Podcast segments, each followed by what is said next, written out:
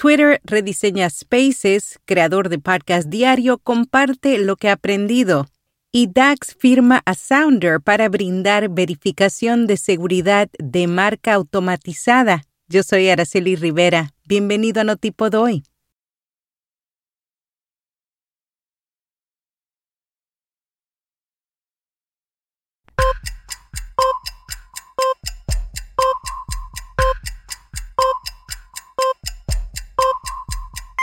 Notipod hoy, un resumen diario de las tendencias del podcasting.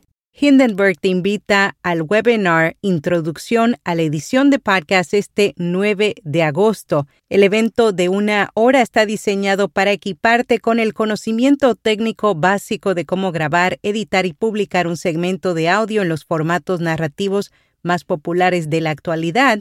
Para inscribirte y participar completamente gratis, sigue el enlace en las notas.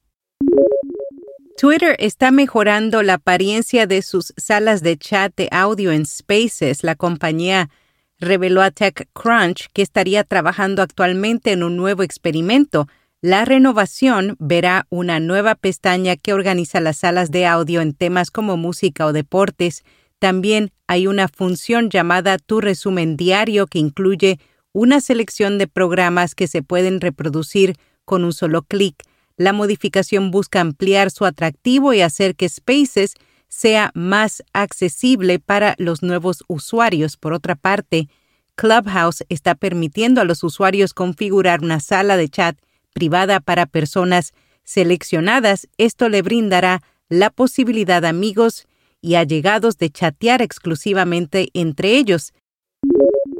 Luego de 3 años de estar haciendo el podcast diario Loop Infinito, Javier Lacord compartió en el blog Sataca todas aquellas recomendaciones que pueden servirles a aspirantes a podcaster. Mientras más específica sea la temática del podcast, más fiel será el nicho al que accedas. Los nombres cortos y específicos se recuerdan mejor que las mezclas de generalidades.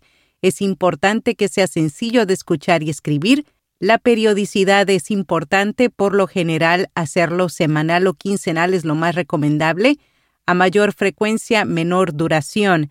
Diario, hasta 20 minutos. Semanal, entre media hora y 1 hora. Quincenal, entre 1 y 2 horas. Un podcast en compañía siempre dará más juego, sobre todo si hay química con la otra persona. Por contra, ser cosa de dos implicará más riesgos de retrasos y ausencias. Casi nadie necesita empezar con una interfaz de audio ni micrófonos de más de 100 euros cada pieza. Dedica ese dinero a que un profesional diseñe la portada o la identidad sonora del podcast. En cuanto al software, si puedes pagar por la mejor solución, escoge Hindenburg, que también lo usamos aquí en Notipod hoy. Si buscas algo gratuito, utiliza Audacity. Improvisar no se le da bien a todo el mundo y suele notarse. Haz un guión o como mínimo enumera con cierto detalle los puntos que quieras tocar. Para escribirlo recomienda el software Ulises. También lo usamos aquí en Vía Podcast. La directora general de Prisa Audio, María Jesús Espinosa de los Monteros, conversó con Mar Manrique de Fleet Street sobre la importancia del audio, su labor en la empresa y sus recomendaciones para iniciarse en el mundo del podcasting. Estudió comunicación audiovisual porque le gustaba mucho el cine. Trabajó 6 años en la cadena Cope en Cataluña y ahí fue cuando se enamoró completamente del mundo de la radio.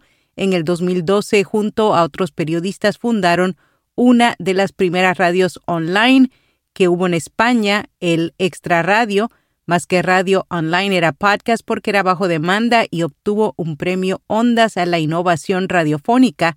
Concluye que los podcasts son una especie de hijo híbrido entre la radio y el internet, que la voz humana es realmente insustituible y que es importante que los podcasts suenen bien.